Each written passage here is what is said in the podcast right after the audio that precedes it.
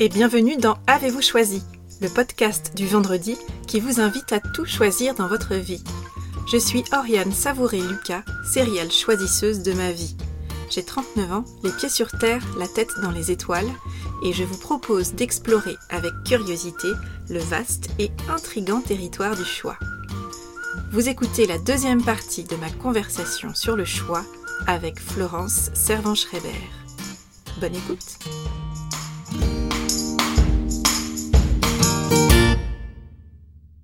Vous avez évoqué dans le choix de, prendre la suite et de reprendre la direction de l'école qui avait été créée par votre cousin, euh, qui avait eu ce, débat entre la raison, on va dire, et puis euh, l'intuition, euh, d'aller vers quelque chose qui était juste.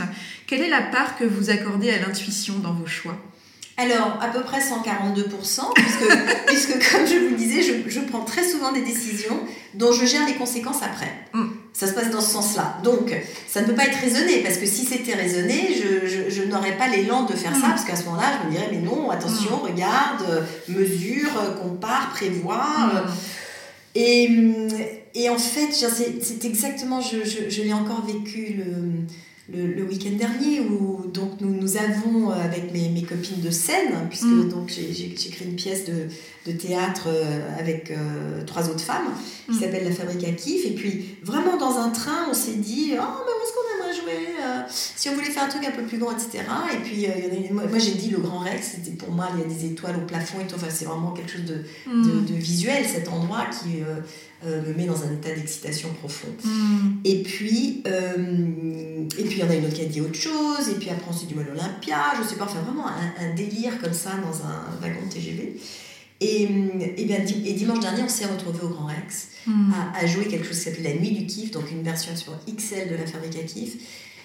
De nouveau, c'est exactement comme d'avoir repris cette entreprise. On, on, se dit ça dans un train, c'est comme ça parce que c'est totalement intuitif. Personne n'a vraiment réfléchi à ce que ça voulait dire. Hmm. Et alors le jour même, j'ai compris ce que ça voulait dire.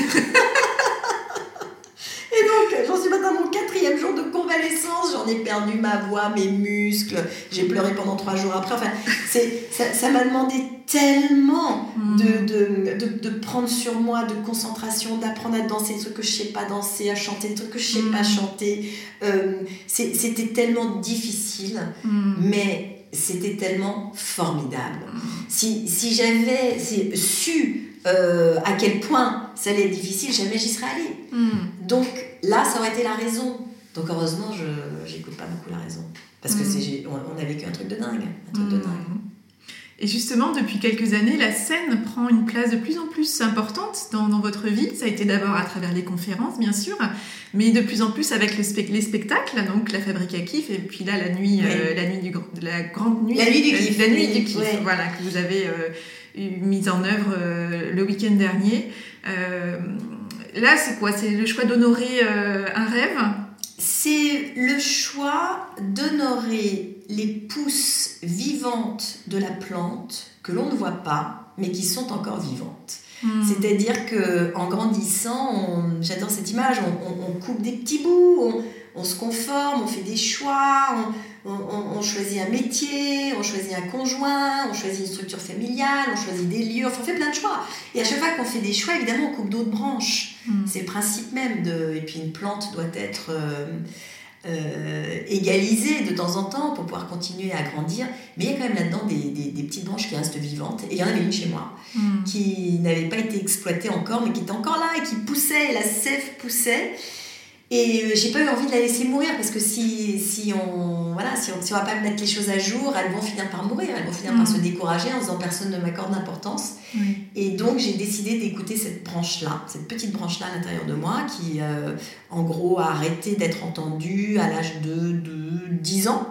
Mm-hmm. Euh, j'étais dans toutes les pièces de théâtre, de la classe, de, des Molières, des je ne sais quoi, enfin tout ça je, je les faisais. Euh, à l'école, au collège encore. Et puis après, plus c'est parti, il n'y avait plus de théâtre. Or, euh, mon seul fantasme quand j'étais petite, c'était pas d'être, je sais pas quoi, docteur ou je sais pas quoi, je voulais être Julie Andrews, qui est donc euh, cette actrice formidable qui a mmh. joué non seulement Mary Poppins, mais surtout dans La Mélodie du Bonheur, qui est Tout à fait. un de mes films préférés. Hmm. Euh, et, et- et ce personnage joyeux, euh, dynamique, forte, intelligente, amoureuse, maternelle, enfin, elle, elle, elle avait absolument tout pour elle, de mon point de vue. Euh, y avait, euh, je- ça c'était la seule idole que, que j'avais en fait. Hmm. Et je me suis rendue à l'évidence, j'allais juste avoir 50 ans, je me suis retrouvée face à cette question, euh, qu'est-ce que vous vouliez faire quand vous étiez petite? Et la seule chose qui m'est venue, c'est d'être euh, Julie Andrews. Et ensuite, l'animateur, c'est dans un programme que je suivais à Londres, l'animateur nous regarde et nous dit, bon, et donc? On, What's fait, next? Ouais, oui, exactement, what's next? Et on a dit, comment ça, what's next? Il dit, bah, je sais pas, faites quoi là, ce, ce soir en rentrant chez vous pour que ça marche et donc j'étais obligée de dire un truc, j'ai dit bah, je vais regarder s'il y a des cours de théâtre près de chez moi. Donc en effet, je rentre chez moi et, et je, et je- enfin, j'avais réveillé la bête quoi. Hmm. J'avais réveillé ce monstre-là. Le cours de théâtre, c'était pas pour moi parce que de nouveau, c'est quelque chose de, de conforme, il y a de la technique, etc. Moi, je, je- comment dire, je, je sais pas, je, je ne suis spécialiste de rien. Et donc j'avais pas envie de me spécialiser non plus en théâtre. J'avais juste envie d'aller euh, envie d'aller jouer. Ouais, en fait, en fait, envie de envie d'avoir un costume hein, en fait parce que euh, si on regarde bien dans mes conférences je suis sur scène et souvent euh, mais il n'y a pas le costume, il n'y a pas la lumière, Mhm. et puis il n'y a pas les partenaires aussi, il n'y a pas Mhm. de... C'est quelque chose que je fais seule. Bon, de fil en aiguille, le- la vision était tellement claire, en tout cas l'envie était tellement forte que, eh bien, comme dans ces cas-là, j'ai croisé la route d'Audrey Hakoun et d'Isabelle Payot. Euh, j'ai croisé surtout la route de Béatrice de la qui, qui, qui nous a mis en scène et donc qui a transformé notre travail en expérience de, de théâtre, vraiment. Mhm. Et, hum, et donc j'ai découvert les répétitions, les costumes, les balles aux pieds, je me souviens pas, j'arrive pas à prendre mon texte. Ça aussi, ça a été hyper, hyper, hyper, hyper difficile, beaucoup plus difficile que tout ce que j'avais fait, mais par définition, c'est normal. C'était le Mhm. rêve de ma vie. Il fallait que ce soit difficile, ça aurait été hyper décevant Hmm. que ce soit accessible trop, trop simplement. Et justement, quand vous parliez de Julie Andrews dans La Mélodie du Bonheur, finalement, vous étiez déjà un petit peu la Julie Andrews de La Mélodie du Bonheur, mais à travers vos livres, puisque euh, euh, le- la psychologie positive, c'est quelque part la mélodie du bonheur qu'on peut, et la science du bonheur qu'on peut, euh, qu'on peut écrire et qu'on écrit pour soi-même. Euh, quel- comment le- la psychologie positive est venue jusqu'à vous? Mais vous avez totalement raison, j'y avais jamais pensé. C'est comme si la psychologie positive. je viens quand même d'un, d'un, terreau où euh, il est euh, sous-entendu chez moi, dans ma famille, qu'on va quand même réfléchir aux choses. Mm. Voilà. Donc, euh, je crois que en effet, la psychologie positive est une réflexion sur le bonheur qui me permet donc justement d'être dans l'information plutôt Mm. que de n'être que dans le spectacle. Et je pense Mm. que en effet, ça réconcilie mes deux mondes, Mm. celui dont je viens et celui Auquel Euh, vous aspiriez voilà, et celui auquel j'aspire tout à fait personnellement, qui vient de, de qui était cette, euh, cette petite Florence. Et donc, euh, c'est vrai que cette psychologie positive, euh, eh bien, c'est la, c'est, la fusion des deux. Hmm. C'est-à-dire qu'on parle d'un sujet euh, totalement génial qui peut changer profondément l'expérience d'être soi. On en parle sérieusement, mais ça permet de le faire euh, éventuellement même en, en jouant la comédie. Donc, ouais, c'est génial. Euh, justement, comme on parle de la science du bonheur à travers la psychologie euh, positive, quelle place la psychologie positive accorde euh, au choix dans le fait de, de s'épanouir dans sa vie et d'aller vers une vie bonne et heureuse qu'on espère tous? Alors, elle est totalement dans le choix, puisque euh, par définition, elle part du principe que le, le présent, l'action que nous avons est sur le présent et sur le futur. Euh, tout ce qui vient du passé, donc on peut partir du principe que c'est le non-choix, enfin c'est ce qui a déjà eu lieu, et là où si je me situe dans l'instant tout de suite, ou si j'imagine ce qui se passe après, je suis dans le choix, par Mhm. définition, parce que ça ne s'est pas encore produit. Donc, je suis dans la part d'invention et de décision. C'est une notion euh, euh, fondamentale, le choix. Parce que, regardez, le- le- l'exemple que je prends souvent, parce que d'abord je le vis, c'est une relation amoureuse à long terme. Euh, et c'est un exemple que je prends souvent. Je, je vis avec le même homme depuis plus de 30 ans. La seule façon de, de vivre avec Alex, c'est de le rechoisir Hmm. En permanence. Mais, et quand je dis le, rechoisir, c'est de le rechoisir avec ses limites, avec ses défauts, avec ses trucs fantastiques, avec même au, sein d'une. Alors c'est vrai d'un travail dans lequel on est, c'est vrai de n'importe quelle situation dans laquelle on est. Euh, pour aller pour pousser le bouchon euh, extrêmement loin, euh, même une captivité peut être mm. choisie. C'est-à-dire que si on est en captivité, imaginez le, le désespoir total. Mm si on part du principe qu'on ne peut absolument plus rien choisir, donc même à l'intérieur de ça, on peut choisir quelque chose. J'avais entendu une fois euh, Michel Vaujour. Michel Vaujour, c'est quelqu'un qui a passé 17 ans en cellule d'isolement. 17 ans tout seul. Hmm. Mais tout seul. Euh, alors on le connaît parce que euh, sa femme est venue le chercher en hélicoptère pour s'évader, enfin c'est une espèce de, de, personnage comme ça, plus grande nature. Mais ce qui est totalement incroyable quand on le rencontre, c'est de comprendre que cet homme qui a été incarcéré la plus grande partie de sa vie, en gros, et, même tout seul dans une cellule, quelque chose qui émane de lui très très profondément, c'est la liberté. Hmm. Et il raconte qu'à l'intérieur de, en plus de ça, il était dans sa cellule, il était paralysé parce qu'il s'était pris euh, une balle dans le bas du dos, enfin, euh, situation vraiment extrême, hmm. condition de captivité totale. Il a commencé par bouger un doigt de pied et puis ensuite par bouger le deuxième, et par bouger le troisième.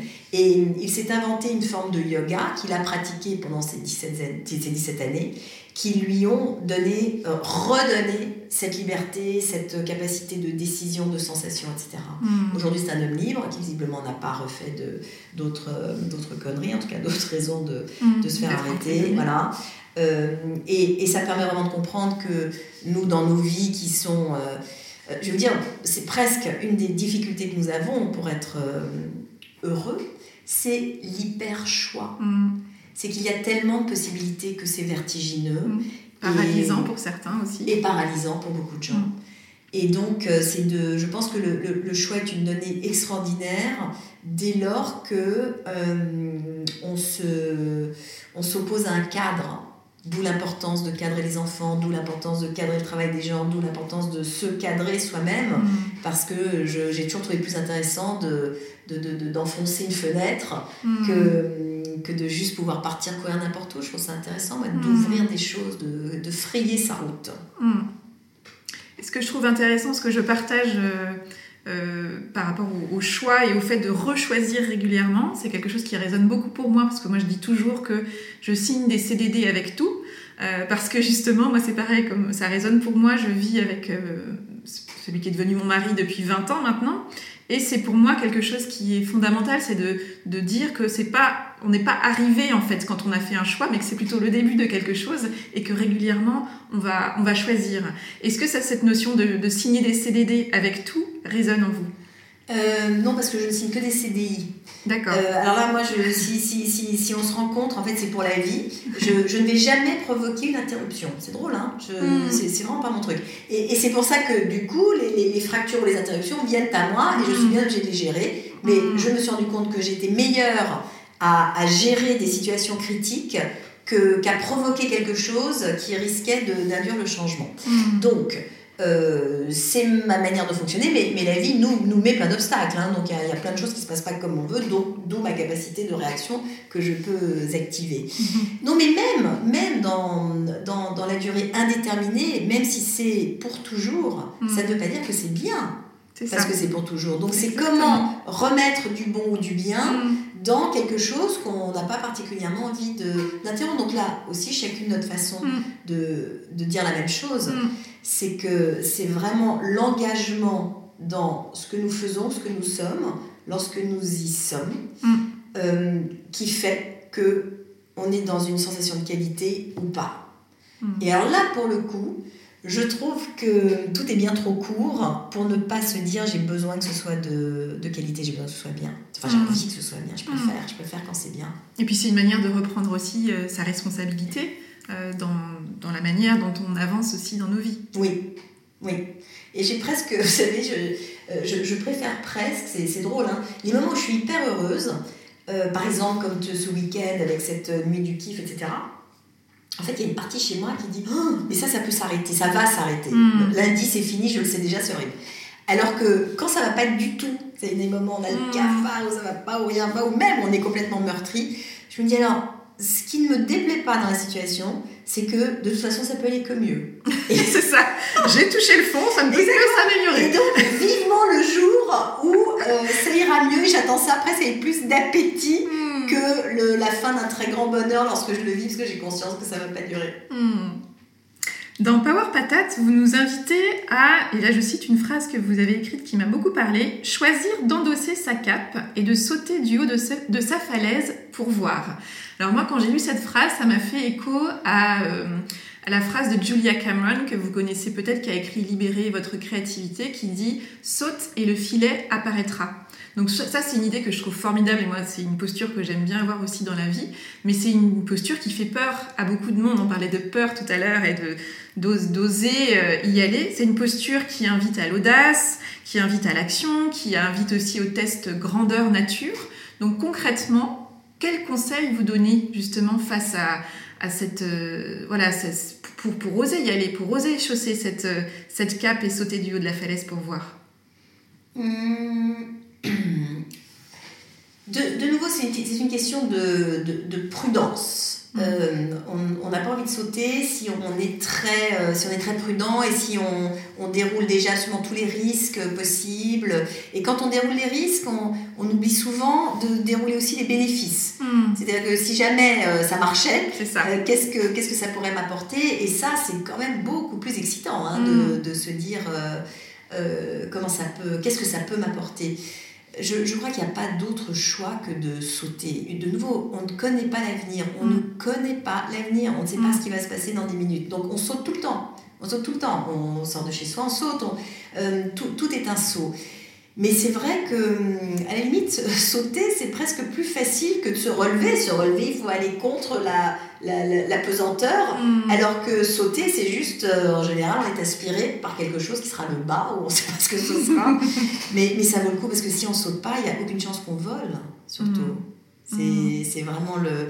Pour moi, l'image de l'avion, c'est drôle, parce que quand j'étais vraiment dans, dans, dans, les coulisses de, de la nuit du kiff dimanche, euh, il y a eu le top, euh, donc la musique démarre, donc c'est maintenant.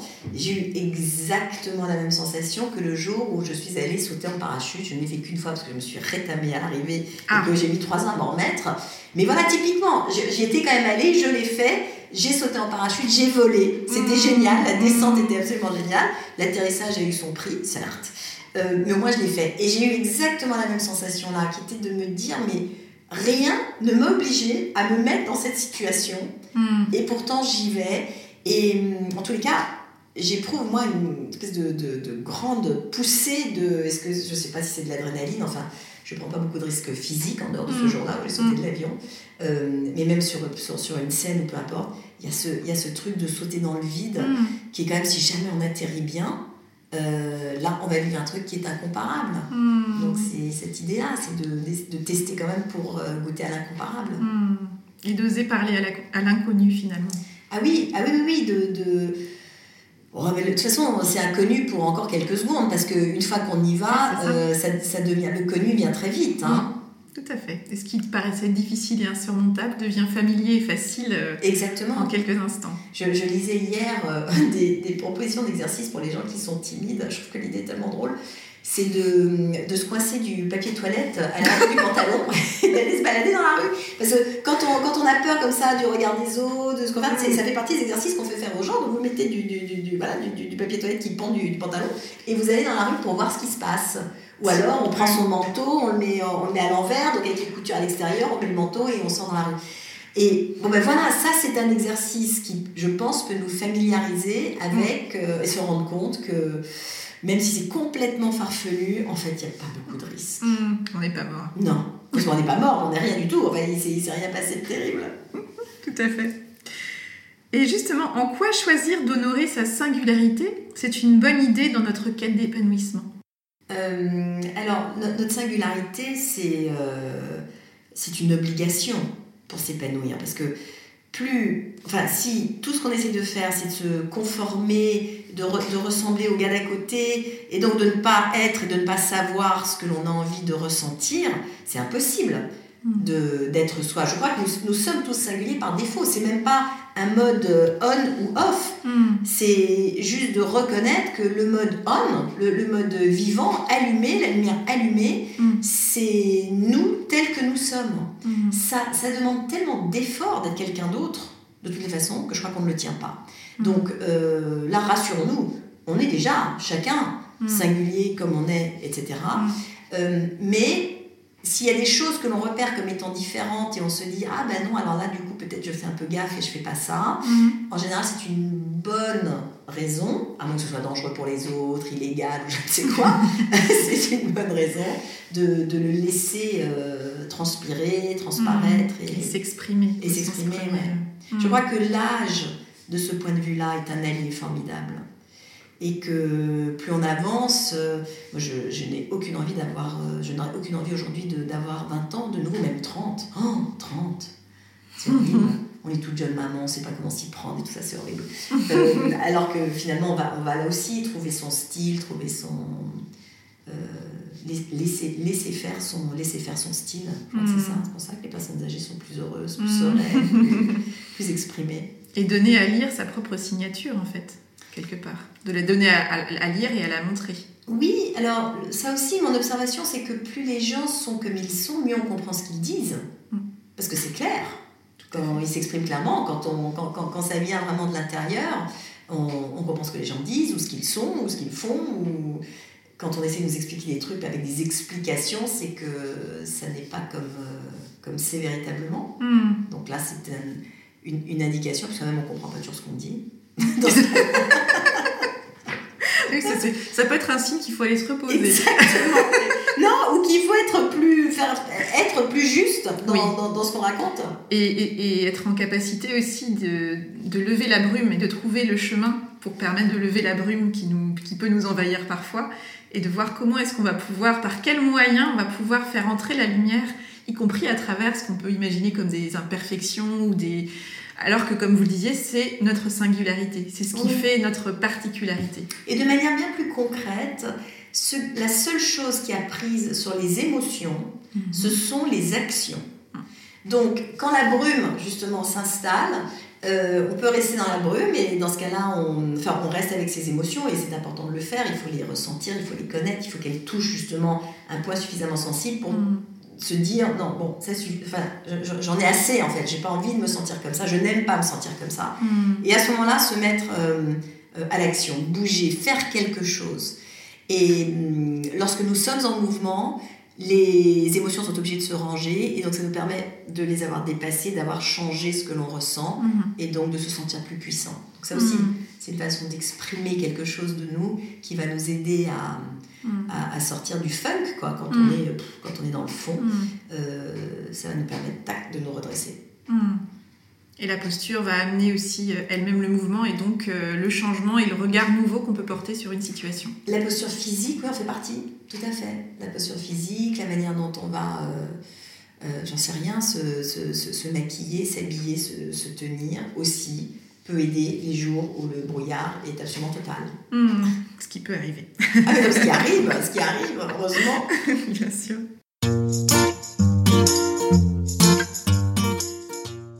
Voilà, c'est tout pour aujourd'hui. La suite de cette conversation qui donne la power patate, c'est vendredi prochain. Et d'ici là, et si vous choisissiez tout? Pour écouter ou réécouter les précédents épisodes d'Avez-vous choisi rendez-vous sur le site oriane A bientôt